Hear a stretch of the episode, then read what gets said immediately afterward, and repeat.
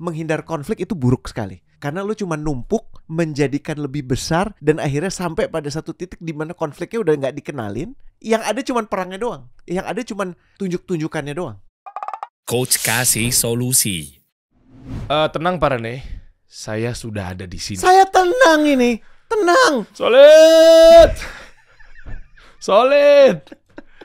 Saya pakai seperti ini, saya ingin terjun langsung. Eh, kamu cocok loh barusan. Apaan? Cocok banget. Lagi lagi lagi.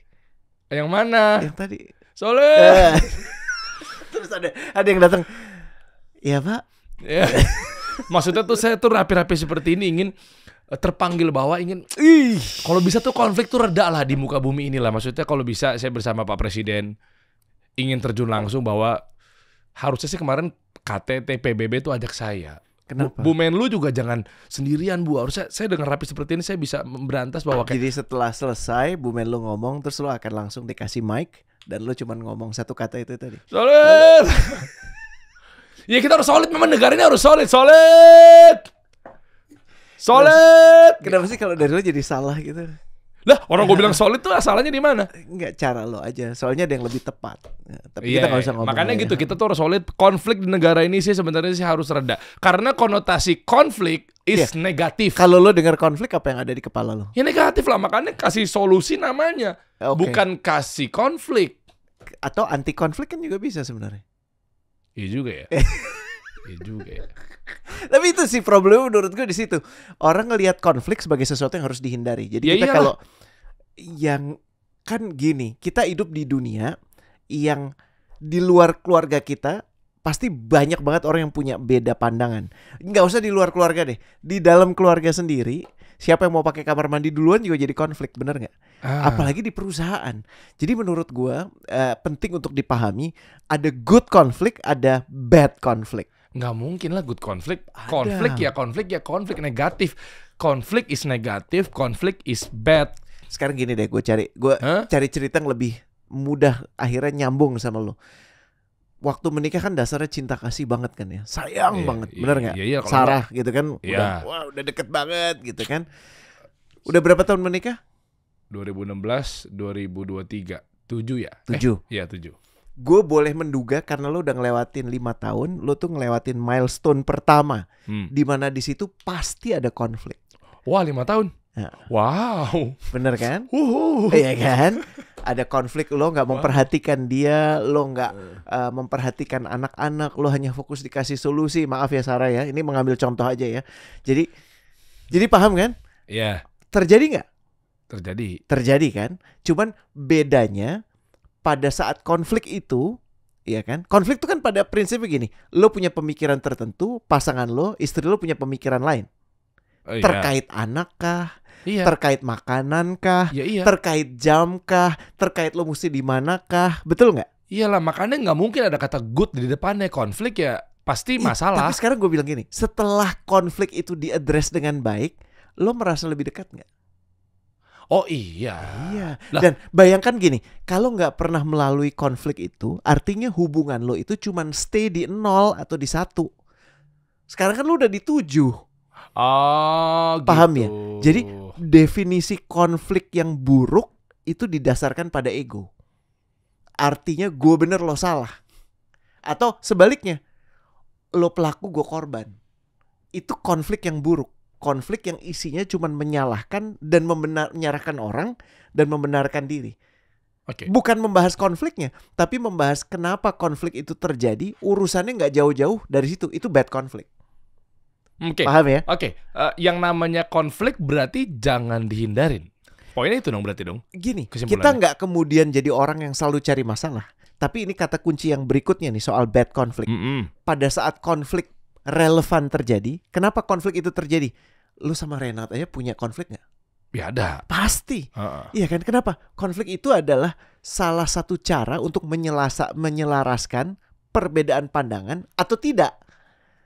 Ya. Hmm. Dan kata kunci yang paling penting yang harus diingat selain daripada tadi merasa benar, merasa dipersalahkan eh, adalah avoidance. Tahu Hmm. avoidance? Menghindar. Hmm. Menghindar konflik itu buruk sekali. Karena lu cuma numpuk menjadikan lebih besar dan akhirnya sampai pada satu titik di mana konfliknya udah nggak dikenalin yang ada cuman perangnya doang yang ada cuman eh, tunjuk-tunjukannya doang Coba, Paham ya? coba misalnya di perusahaan nih. Kalau di negara kan kita tahu ya sekarang konflik berarti Palestina Israel. betul Itu rame tuh. Mm-mm. Nah, eh artinya nyambung nggak kalau memang tadi pakai analogi ah sorry pakai cerita yang tadi arti atau definisi konflik berarti kalau dia berantem ya udah hadapi ujungnya pasti bener nih tinggal tunggu aja sabar aja nggak gitu kalau lo menggunakan ilustrasi Palestina Israel tuh rada pelik sih ya. Jadi Hmm. itu udah pada di tahap yang jauh sekali. Hmm. Tapi bagaimana perilaku negara-negara lain itu juga sangat menentukan nasib keberlanjutan dari konflik ini apakah akan menjadi semakin baik atau enggak. Hmm. Sekarang masing-masing bicara dengan narasinya sendiri. Hmm. Kita tentunya berpihak pada yang benar gitu ya. Kita berusaha uh, memastikan yang terpersekusi itu bisa di bisa terbantu dalam hal ini Palestina. oh Ya saya memang eh, saya pada Palestina saya bersandar pada Palestina Namun kan begini, ini jangan serta-merta dianggap sebagai bentuk konflik itu hanya seperti itu. Karena banyak konflik lain yang besarannya skalanya tidak sepelik itu. Termasuk konflik dalam kantor. Kan kemarin kita baru tuntas yang IQ, IQ booster Ya, kan. ya ya ya Lo perhatikan nggak di antara ratusan orang yang ikut di kelas itu dan kemudian pertanyaan-pertanyaan, obrolan-obrolan yang kita lakukan, mereka belajar IQ buat apa? Untuk berhadapan dengan keadaan sekitarnya yang penuh konflik Ah, Menarik nggak? ya. konflik dengan bosnya, konflik dengan teman kerjanya, konflik dengan anak buahnya bahkan, konflik dengan orang tuanya, konflik, konflik, konflik. Nah, insting pertama untuk menghindari konflik at all cost itu yang mau coba gue luruskan untuk jangan selalu seperti itu. Bukan berarti minta supaya lo jadi tukang ribut, tapi kalau kemudian ada konflik yang berpeluang membuat lo jadi lebih paham, konflik yang bisa menyelaraskan, hadapi. Cara menghadapinya artinya kan kalau ada konflik terus kita hadapi malah bukan malah memperkeruh suasana ya nah caranya Bagim- gimana bagaimana lo menghadapinya itu juga Iya. penting. Ta- ta- nomor satu gini, sebelum masuk ke sana, bedakan dulu ini good conflict atau bad conflict, oke oke oke ya kan? Oke. Kalau ini termasuk bad conflict eh, jauh-jauh. Hmm, Tapi oke. kalau good conflict yang tadi gue bilang, ada peluang untuk menyelaraskan, Mm-mm. peluang untuk memahami sebenarnya kenapa ya Derry seperti ini. Hmm. Contoh, lo terlambat, gue nggak suka lo terlambat, Hmm. tapi gue udah ketutup lo terlambatnya, gue udah nggak suka sama lo. Akhirnya gue cuman ngomong, gue cuman maki-maki Derry aja dan gue bilang gini, tahu nggak sih waktu gue tuh berharga, Hmm. gitu kan? Lo ngerti nggak sih gue nggak merasa nggak dihargai? Lo gimana sih? Itu jadi nggak penting. Hmm. Tapi kalau ini kemudian kita masih bisa melihat, oh ini ada peluang konflik, berarti ini ada peluang untuk bisa saling memahami satu sama lain. Ayo kita lanjutkan. There, lo boleh menjelaskan perasaan lo untuk mengatakan bahwa kenapa lo terlambat. Kan lo butuh didengar juga, kan lo butuh mendengar juga dong. Mhm. Nggak cuma satu sudut aja. Hmm. Nah, cara menghadapi konflik tuh ada dua. Yang pertama sendirian, Mhm. yang kedua beramai-ramai. Nah, yang banyak sekali dibahas itu yang beramai-ramai. Ngerti nggak? oke Bera- beramai-ramai itu maksudnya gini, Hmm. problem yang yang yang muncul dan kemudian lo berkonflik dan lo mencari cara untuk bisa membenahinya bersama-sama dengan orang yang berkonflik. Tapi yang gue pengen fokus di sini ini Hmm. banyak banget nih. Kayak di sini misalnya coba pahami dia, ya kan jangan sering gunakan kata lo tapi gunakan kata saya, gue. oh ya kan iya, daripada iya. kalau kalau lo kan lo sih der, lo sih der, lo sih der. Ah, ah. Nah ini lebih banyak gunakan kata lo karena pada saat lo menjelaskan perasaan itu kan domain lo, Iya, iya. bener nggak? Ah, Kalau lo nunjuk ke dia, lo sih nggak tahu diri, lo tahu dari mana gue lo nggak tahu diri. Kalau lo kemudian punya uzur yang sangat baik, Ah. sehingga lo terlambat kan, gue belum memberikan lo kesempatan, tapi gue udah marah duluan dengan nunjuk-nunjuk lo sih, lo sih, lo sih. Makanya dalam konsep beramai-ramai, ya menyelesaikan beramai-ramai yang dibutuhkan kemarin kita udah bahas di EQ, Ah. empathy, social skill, oke ya kan mencoba memahami, nanya dulu sebelum nodong dan seterusnya. Ada pembahasan tentang gimana sih benar-benar ngedengerin dan mutual benefit dari keributan ini apa. Itu itu udah kita bahas di kelas IQ sebelumnya. Tapi yang benar-benar gue pengen bahas di sini sebenarnya adalah bagaimana kita menyelesaikan konflik itu sendiri. Wah berat tuh kayaknya tuh. Malah kalau rame-rame tuh kadang kebuka sudut pandangnya. Tapi kalau sendiri tuh, Mm-mm. Ah, Nah, sendiri itu artinya begini. Eh, ini jarang, sejujurnya jarang. Dan ini yang dibutuhkan dalam yang namanya emotional agility. Satu tingkatan lagi di atas emotional quotient. Di atas emotional intelligence itu emotional agility.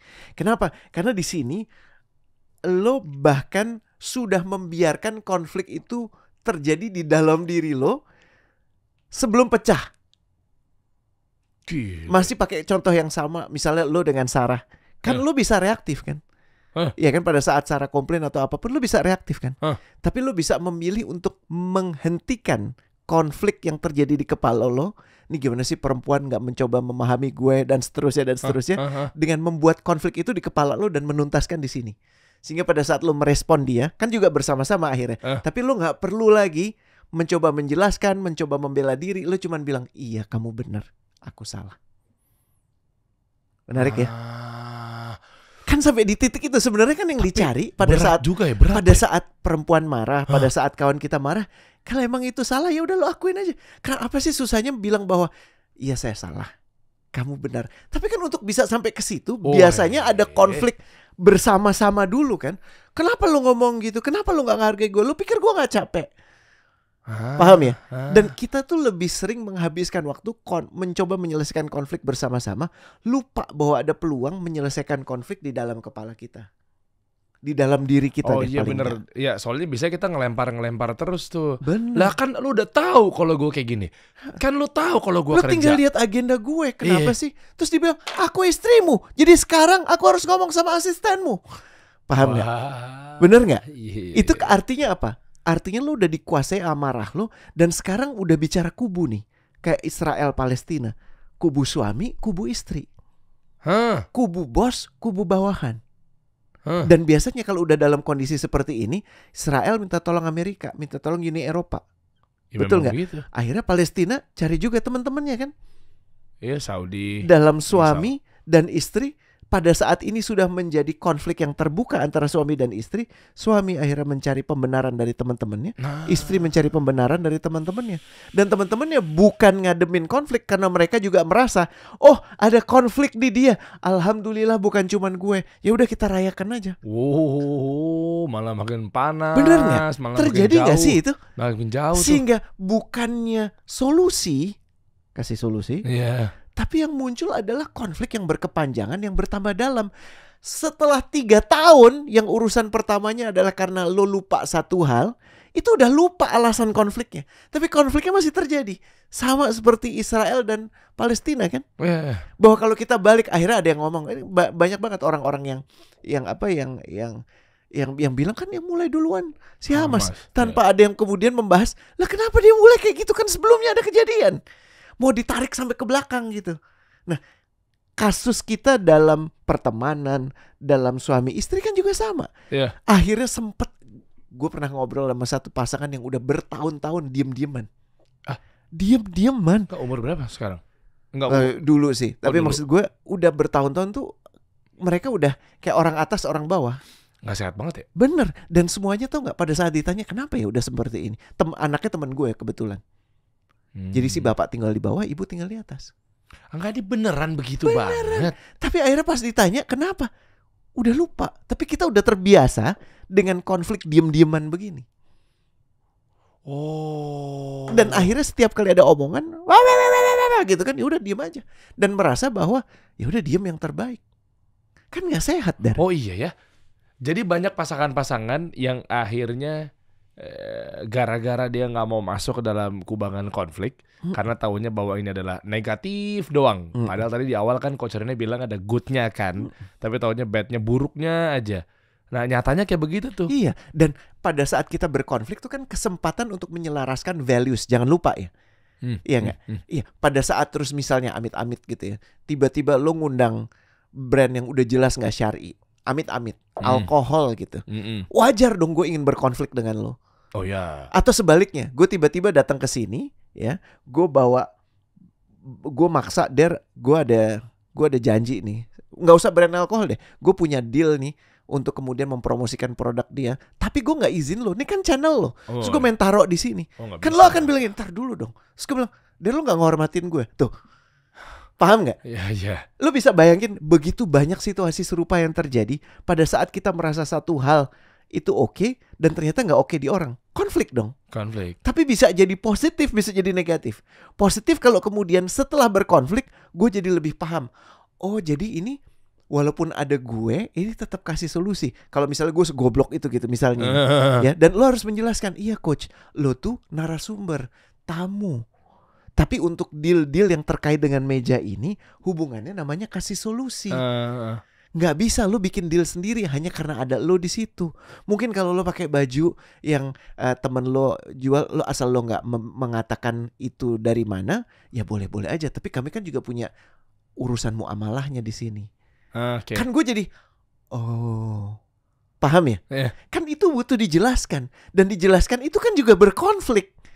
Kan, karena lo menjelaskan ke orang yang mungkin nggak mau denger adu argumen itu ternyata konflik. konflik dan ada sehatnya juga sebenarnya. Ada. Jadi kita tahu dia lebih kayak gimana sekarang, dia kayak gimana sekarang gitu ya. Masih ingat rumus kemarin waktu di emotional quotient orang Indonesia itu highly emotional. Kita tuh emosional banget.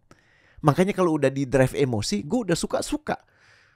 Mau tentang kabar jelek tentang apa dia nggak percaya. Karena gue udah suka.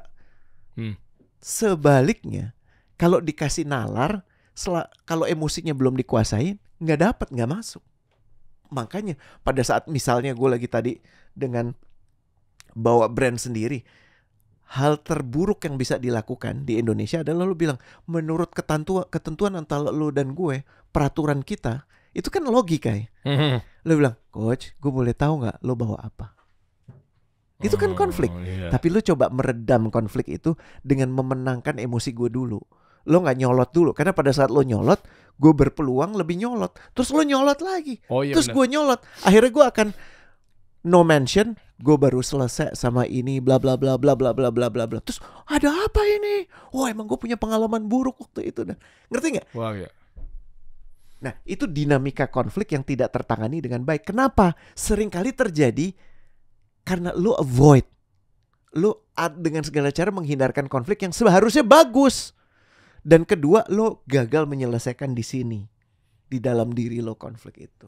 Sering banget tuh ditemukan ketika kayak mau duduk ngobrol gini atau mau sebuah acara gara-gara kita malas konflik, meninggalkan konflik, malah berbalik backfire atau blunder terhadap eh, kita punya brand apa segala macam. Contoh, gue pernah ada di posisi itu coach. Ini gue curhat aja nih. Boleh. Terus eh, adalah pokoknya eh, seseorang, terus eh, gue kurang nyaman Hmm. sebetulnya. Ini gue secara secara global ya, gue nggak bilang di mana situasinya kami bertemu gitu ya. Terus tiba-tiba gue diam di saat itu. Karena gue waktu itu belum tahu insight-insight kayak gini, gue pikir kayak ah males gue debat nih. Hmm. Padahal gue udah gak nyaman tuh, gue gak nyaman sama sekali. Gue ngobrol sama dia lama, lama, lama gitu kan. Terus eh, di meja apa segala macam gitu, makan. Terus tiba-tiba gue di mana aja. Terus Jadi setelah ngobrol tuh lu udah males gitu sebenarnya. eh, iya, Dalam karena- proses ngobrol itu ngelihat nih orang value-nya beda sama gue Iya gitu. gitu. Dari frame yang dia bawa dan seterusnya Nah. macam-macam lah pokoknya.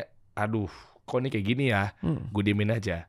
Nah, eh, oke lah. Ini gue buka aja dari sini ya. Akhirnya eh, dia bi membawa sesuatu yang kayak tadi tiba-tiba dia oh, em, em, buka botol. Ini kejadian pada saat itu ya. Mm-mm. Meskipun gue juga dulu waktu itu belum ngaji gitu ya, tapi kan eh, memang gue juga nggak pengen kayak begitu. Bahkan ini prosesnya udah lagi meninggalkan dunia-dunia kayak begitu. Gue diemin kayak ah gue gak nyaman nih, dia ngapain sih?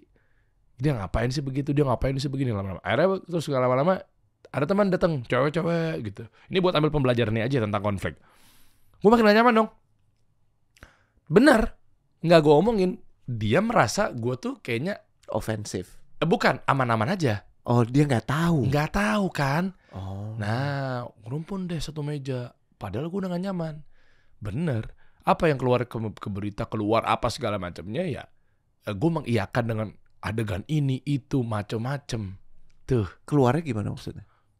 Si Diri ternyata sekarang begini ya. Si Diri ternyata sekarang begini ya. Padahal lu cuman kebetulan Iya. ada di situ. Gara-gara gue gak mau menyelesaikan. Bayangkan ketika pada saat itu, Ya, bro, maaf ya. maaf botolnya boleh taruh dulu nggak? Soalnya di di tempat publik nih. Mm-mm. Dan gua nggak menyepakati itu. Ya, bro, boleh nggak kita ngobrol? Nih buat edukasi ya. cewek lu jangan duduk di pangkuan di situ dengan pakaian seperti itu. Hmm. Dan waktu itu juga katanya bukan ceweknya juga gitu. Kayak asal aja ketemu. "Eh, sini dong, sini dong. Chan." Boleh nggak? Entar dulu deh. Misal gitu ya, Hmm. gimana cara dengan yang adab yang benar gitu ya. Da- Nah itu maksud gue, akhirnya frame-nya apa coba? Oh gila sekarang katanya Derry udah mau berubah, tapi ternyata dia masih. Masih. Nah, gara-gara gue ngindarin konflik. Karena gue apa? Kadang gini coach, ngindarin konflik tuh gue ngejaga perasaan. Ngindarin konflik tuh karena gue nggak enak. Da- Gi- gitu loh permasalahannya. dan ini kan- Setuju gak sih? Lu juga pasti ngerasain kayak gitu kan? kayak kayak kayak ada dua ekstrim yang kita harus tangani. Gue mau melengkapi cerita lo tadi dengan cerita gue, tapi Oke. di ekstrim yang satu lagi. Oke oke oke. Jadi suatu hari gue baru pulang haji, Aha. gue merasa this is it. Gue mau jadi muslim yang lebih baik. Terus gue pulang kan gue punya partnership dengan beberapa kawan gitu kan. Ada yang muslim, ada yang non muslim. Dan Rene Soehardono waktu itu memang masih sangat keras. Wow, Ya, Gue tulis email Terus? yang isinya kurang lebih gue menya dengan ini gue menyampaikan gue keberatan. Gue tidak setuju apabila ada dana perusahaan yang dipakai untuk hal-hal yang tidak sesuai dengan syariat Islam. Bahasanya tuh kayak begitu Iya, kurang bener lebih. dong, bener dong. Bener, tapi kalau gue ngeliat dari kacamata gue sekarang itu overacting. Kurang, Overactingnya kurang kenapa? apa? Kurang hikmah. apa? Kenapa gue ngirim? Kenapa gue email? Kan dia nggak ngerti bro syariah Islam tuh apa? Ah, Bener nggak? Iya. Kan nggak ngerti. Dan gue bisa ketok pintu satu-satu. Loh mereka udah jadi temen, jadi partner lama. Kenapa gue nggak datang ke satu-satu dan bilang, bro, ada yang gue ingin sampaikan nih. Gue punya dapat satu enlightenment. Ada satu hikmah yang gue dapatkan, hidayah lah. Dan gue ingin menjalankan agama gue lebih baik. Gue pengen menyampaikan ke lo hal-hal yang menurut gue penting. Dan apabila kita sama-sama nanti menyepakati, gue ingin menjadi ketentuan di organisasi kita. Beda kan? Ah, iya. Beda ya. Iya, iya. Jadi iya. nggak pakai hikmah. iya betul. Waktu itu lebih ke Iya. Gitu. Dan efeknya adalah resistensi. Iya dakwah juga harus hikmah. Harus hikmah. Makanya ini yang yang yang Itu apa efeknya apa? Sorry gue potong. Efeknya? beberapa yang akhirnya sepakat untuk tidak bekerja sama lagi gitu dan gue juga nggak menyesali itu sih tapi gue kalau melihat ke belakang melengkapi cerita lo tadi kalau ditanya harusnya gimana nggak ada harusnya gimana karena memang itu diizinkan terjadi dan yang penting dengan lo mendengar podcast ini lo mempunyai apresiasi bahwa ada ekstrim satu dan ekstrim satu lagi ekstrim satu yang ditunjukkan dalam cerita lo di mana lo bener-bener nggak enak banget Iya itu. dan gue di ekstrem satu lagi merasa benar banget dan gak peduli. Waduh, jauh Paham ya? banget Jadi cari di tengahnya Iya. ya bro ya kawan-kawan ya. Kenapa? Lu nggak boleh. Ini sekali lagi gue ingatkan karena ini pelajaran hidup Mm-mm. dan gue juga belajar dari guru-guru kita juga kan. Nggak boleh punya asumsi bahwa orang paham meyakini apa yang kita yakini, apa yang kita pahami. Hmm. Dan di sinilah ruang untuk konflik, good konflik itu terjadi. Sebenarnya di Islam juga ada tuh ya Ada. minimal dari tabayun, Betul. ya kan menasihati dengan cara hikmah. Dan caranya kan bukan lewat ini. Iya iya iya. Bahkan yang namanya efektivitas tulisan itu paling rendah Iya dibandingkan efektivitas suara.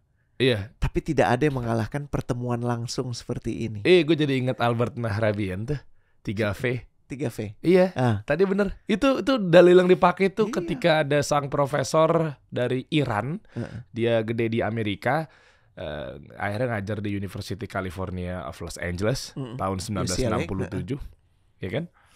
Ucelah ya. Mm-mm. Nah, terus dia bikin penelitian di tahun 67 itu, yaitu tentang teori komunikasi. Mm-mm. Gimana caranya agar tepat sampai. Mm-mm. Tadi kan tulisan. Mm. Nah, itu tafsirannya dari verbal yang dimaksud dituang Mm. dalam tulisan.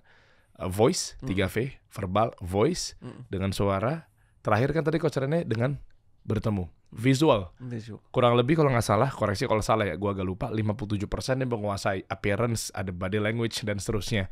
Nah, sehingga dengan teori komunikasi dengan visual ah itu 3V tuh. makanya di situ kurvanya atau grafiknya tuh paling besar di visual. Betul dan orang-orang yang paling hebat dalam menangani konflik kan banyak sekali orang yang bekerja kayak kalau lo contoh ya eh, perjanjian damai eh, GAM dengan pemerintah Republik Hmm. Indonesia Ya, itu banyak sekali cerita di balik itu ya atau perjanjian-perjanjian damai yang kemudian terjadi.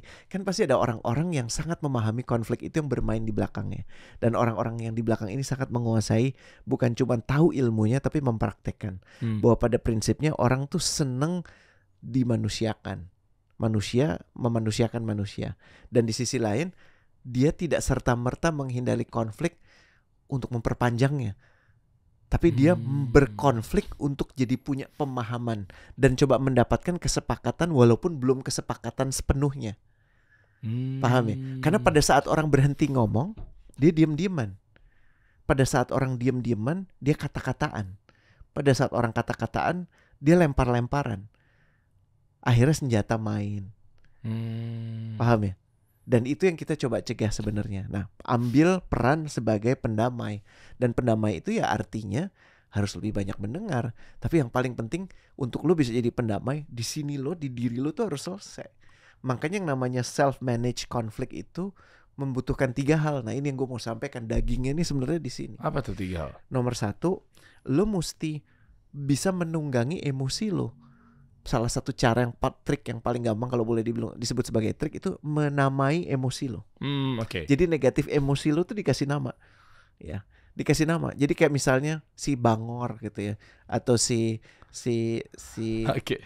si ada ya, Pilihan merah nama gede, apa? merah gede gitu. Merah gede. Kasih nama. Jadi lu mempunyai misalnya gini, Itu buat diri kita sendiri. buat diri kita sendiri. Oke. Jadi pada saat "Hmm, merah gede nih, mulai nih merah gede gue. Lo jadi punya kalau lu udah mulai naik emosinya, ya lu bisa sebut apa pun itu. Hmm, tsunami nih. Tsunami gue udah Iya, mulai nih. Itu ngefek loh ya. Iya, dan akhirnya apa? Lo secara tidak sadar tapi efektif mengeluarkan diri lo dari emosi itu. Karena lo udah melihat emosi itu bukan sebagai bagian dari diri lo, tapi sesuatu yang diobservasi. Ah, Paham bedanya ya? Ah, nih, nih, nih si tsunami nih. Lo pilih deh coba kasih nama emosi negatif lo kalau lo udah mulai ngerasa pengen marah gitu. Apa sih biasa emosi negatif yang paling lo rasain? Gue kayaknya ih si Hello Kitty mau marah nih. Ah, tuh. Tuh lucu banget kan jadi cute kan? Jadi mau marah jadi ya aku tuh hanya kucing biasa, nggak usah sosok harimau deh. Ja- jangan dua dimensi deh kucingnya. Nggak- karena dia nggak bisa keluar dari gambar kan. Di situ aja gitu. Iya iya betul betul. Ah, Oke yang pertama berarti eh namai. Namai emosi lo kenapa? Karena kalau lo ngomong gini oke. saya marah. Orang udah ngerasa nggak nggak ngomong saya marah deh. Sa- lo tuh udah marah gitu. Tahu lo marah kelihatan kok. Semua juga bisa ngelihat kecuali lo. Lo akan Hmm. ngomong gini gak gue nggak marah. Siapa yang bisa bilang gue marah? Hah? Gue tuh bukan pemarah Oke, itu kan begitu Eh, tuh. iya kan? Itu kan marah tuh, itu Pak. artinya lo udah dikendalikan jadi lo bukan nunggangin emosi lo emosi lo yang nunggangin lo Iya, iya, iya. Dan lo udah gagal lagi memahami kenapa lo marah. Karena lo nggak mau observasi marah lo. Jadi kalau lo coba define misalnya apa tadi si Hello Kitty gitu ya. Si Hello, hmm, Kitty, Hello ya. Kitty mulai muncul gitu kan. Jadi mau kamu kayak nggak usah soal-soal garang kan. Lo tuh cuma kucing lemah gitu. Ya. Terus akhirnya kan gini, kata kata kata kata kata kata kata terus akhirnya kenapa si Hello Kitty muncul ya? Kan macam-macam. Marah tuh kan emosi tunggal yang absolut. Tapi penyebabnya kan bisa macam-macam. Lo merasa dikhianati kah? Lo merasa nggak diperhatikan kah? Lo ngerasa nggak didengar kah? Bener nggak? Si Lo banteng boleh. dibohongi kah? Si banteng boleh gak sih? Lucu. Banteng cute aja. Kan lagi Ken- Kenapa sih lo ada Bukan. merah banteng ada maksudnya lah apa? bukan, maksudnya kan itu Ada kan kayak mes, ada yang lo mau sampaikan? Enggak, Maksud lo enggak. ada yang lagi marah-marah gitu? Enggak. Di merah marah-marah gitu. di merah eh, rhyming sekali ya Lucu ya. ya? Di merah marah. Kan banteng kan terkenal dengan wah sangar nih gue nih. Enggak enggak udah. Oh udah. enggak, banteng tuh dalam hidup dia, dia lebih banyak kalemnya. Cuman kalau digoda, Oh, iya. selesai hidup lo. Tapi problemnya kan dia dipersamakan dengan banteng yang garang. Walaupun seumum-umumnya banteng, itu nyantai bro. Dia cuma ngeliatin aja. Kalau 24 jam dikali 7 dalam sepekan, dikali setahun bro, 360 hari, Ya. Paling top 10% dia nyeruduk orang atau 5%. Dan rata-rata Eh, eh. eh, karena pakai baju kayak lo kan merah gitu kan. Jadi cari perkara duluan. Oh iya. Kalau lo nggak cari perkara, dia baik-baik aja. 360 hari tuh Ah, diem nyantai. Makanya ada yang ngibarin baju-baju merah. Nah, itu kan buat baru- tontonan, Oh iya bener. buat tontonan. Oh iya. Tapi banteng sejati itu nggak nggak marah-marah, dia dia chill. Oh, itu Nah, tapi- justru yang berbahaya begitu tuh. Iya, chill. Tapi pada saat marah, dan itu bagus. Udah. Pertemanan udah nggak solid lagi. Nggak ada. Solid gitu kan nggak ada. Bahaya banget nih orang. Bahaya nih orang. Eh, I, I have full I have full respect ya sama kawan-kawan itu. Beneran loh. Ya. Gue mah asal bukan banteng, coach. Daripada gue diseruduk, mendingan gue ketemu sapi. Ya bener dong, gue pakai baju merah asal bukan banteng. Kalau gue ketemu sapi nggak bakal nyeruduk gue. Maksudnya begini, kan kadang-kadang lu nggak bisa memilih lu ada di mana. Ah. Tiba-tiba lu ada di domainnya si banteng, lu boleh ngomong, tapi mestinya gue maunya sama sapi. Bantengnya ada di situ, makanya artinya apa? Copot baju lo, minggir, nggak usah cari perkara. Iya kan? Udah jelas aturannya ikutin aja gitu, nggak usah bikin marah si banteng. Selesai hidup lo. Oh gitu. Bener Iya, nggak? Iya iya iya iya. iya. Tuh. Bener juga Jadi, ya. Kema- ini Retorika- kita ngomongin apa sih? Lah bener kan marah marah Eh, marah, ya kan? Jadi jangan Tiga dikuasai- tiga. Ayo fokus tiga. Ya. Tadi yang pertama. Yang pertama apa? Kasih nama emosi lo. Lebih baik yang lucu-lucu. Kan nggak cuman nggak cuman marah, ada sedih. Oke. Ya kan kalau lo suka kalau ada ada ada apa? Ada ada lucu-lucuan dalam hidup lo yang lo inget, ya lo pakai itu aja. Oke. Apalagi Dua. emosi ekstrim, sedih sama marah tuh dua biasanya. Oke, dua itu aja. Atau satu lagi boleh deh, takut. Hmm. Ya. Uh uh uh. Uh, Casper udah mulai muncul nih. Gitu kan. Lo Hmm. ketakutan. Oh, iya, iya, Artinya iya, apa? iya. Lo bukan ini di dalam, emosi di dalam, lo keluarin. Dan akhirnya lo bisa mengobservasi. Kenapa gue takut? Ya, disosiasi ya. Dan akhirnya Hmm. ada Allah, kenapa gue masih takut? Hmm. Paham ya? Hmm. Nah, namai emosi lo. Namai lucu-lucu. Hmm, ya. iya, iya. Nggak usah lo umumkan ke seluruh dunia. Nggak usah lo tweet. Ya, nggak usah lo taruh di Instagram. Kalau lo bikin TikTok mungkin lucu boleh juga sih, gitu ya. Tapi dengan itu lo menamai emosi lo supaya lo bisa mengobservasi si emosi lo. Itu satu. Oke, satu ya. Dua, Heeh. coba cerita, coba kisahkan dengan lebih baik. Kan angle-nya kan biasanya kalau lo marah gini, lo kecewa sama orang, udah dibaik-baikin, ngelunjak, betul nggak? Hmm. Benar nggak? Mhm. Atau sebaliknya, lo kasihan sama diri lo yang udah sekian lama berkorban, ditindas, gitu, bener gak sih? Mhm. Bener gak sih? Hmm. Lo dikelabui, dibohongin, dasar teman partner nggak berguna, Hmm. ngerjain semuanya lo, dia nggak ngapa-ngapain. Itu kan story Gila. yang kita sering taruh di sini, bener gak sih? Itu sering banget tuh. Iya nggak? Iya, iya, iya. yang hidup kita dari tadinya pelik satu jadi pelik 19 kan karena kita udah meyakini dari brengsek, dari brengsek, dari brengsek. Heeh. Rene korban, Rene korban, Rene korban. Dan sebaliknya di kepalanya dari Rene brengsek, Rene brengsek, Rene brengsek. Heeh. Dari korban, gue korban, gue korban. Bener nggak? Ya, Ceritanya dibalik. oke. Hmm. Episode ini ceritanya gue dikhianati. Kenapa ya? Ada nggak yang membuat dia mengkhianati gue? Oke. Khianat. Ya, ya. Iya kan? Ya, ya. Jangan-jangan gue duluan yang khianat. Ini cara dia membalas ke gue. Jangan-jangan menurut dia bukan ini khianat. Karena mungkin dia pernah ngomong, jangan-jangan gue nggak merhatiin waktu itu. Oh, gue yang pelupa. Hmm. Begitu banyak hal yang gue nggak tahu. Dan sekarang gue udah langsung bikin cerita episode gue dikhianati. Jangan-jangan malah gue yang berkhianat. Hmm. Nah, tuh. Ya, ya. Lo baru bikin Ya. satu episode yang lebih lengkap. Bukan episode yang lo mau. Hmm. Dan di sini lo punya apa? Keingintahuan. Keingintahuan untuk kenapa ya dia gitu ya? Bukan kemarahan. Kenapa dia gitu? Kok nggak gini? Hmm. Lo jadi sekarang gini. Kenapa ya dia gitu ya? Hmm. Kenapa ya? Oke. Menarik ya. Wah, gue gak nyangka. Kenapa ya? Nah, akhirnya lo bertanya juga dengan niatan untuk tahu, bukan niatan untuk membenarkan lo atau menyalahkan yang lain. Itu akan keredam tuh ya. Ada. Bisa jadi tuh ya. Dengan kesendirinya tuh ya. Kenapa? Karena lo bangun ceritanya. Ini sebenarnya kalau bahasa bahasa komunikasinya narasinya lo ubah.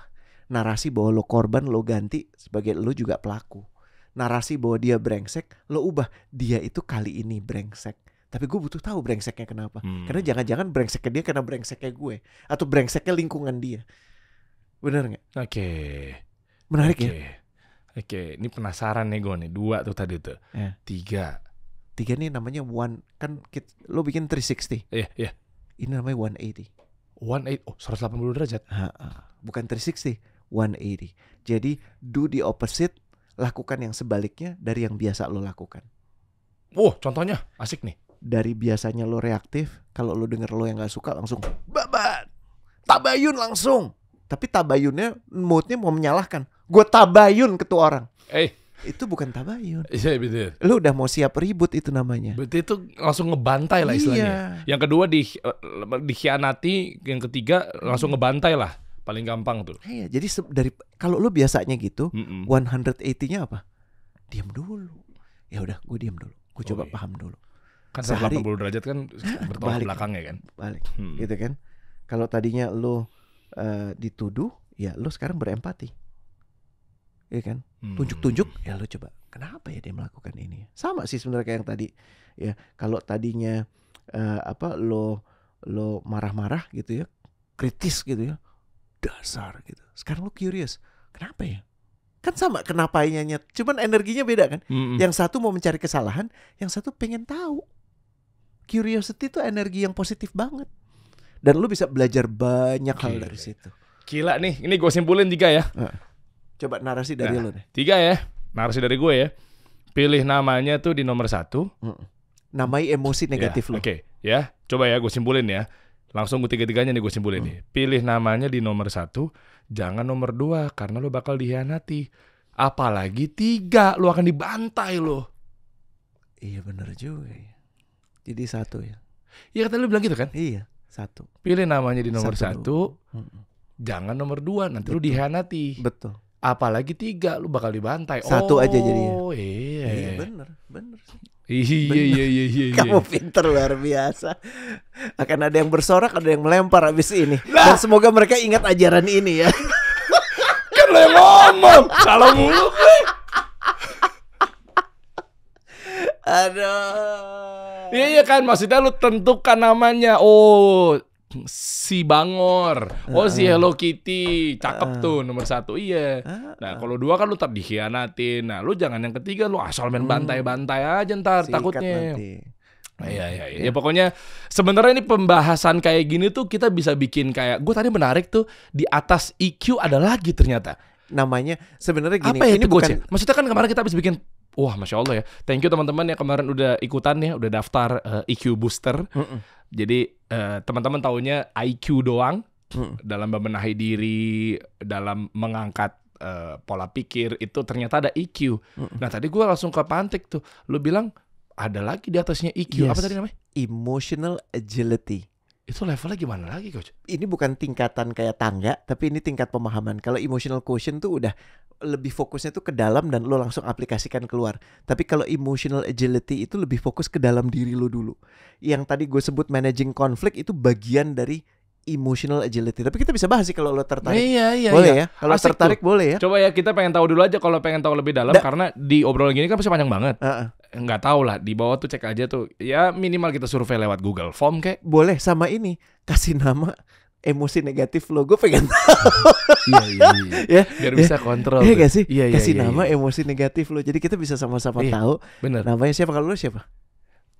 Nanti gue bocorin deh. Bener ya? Namanya tuh aduh pokoknya. Taruh di kolom chat ya. Iya nanti gue bocorin. Eh, eh. Pokoknya kan semoga nama itu bisa membenahi diri gue. Yes. Amin. Amin. Ya, kita tunggu ya teman-teman ya, ya. Siapa Nih. nama emosi negatif lo? Coach kasih solusi.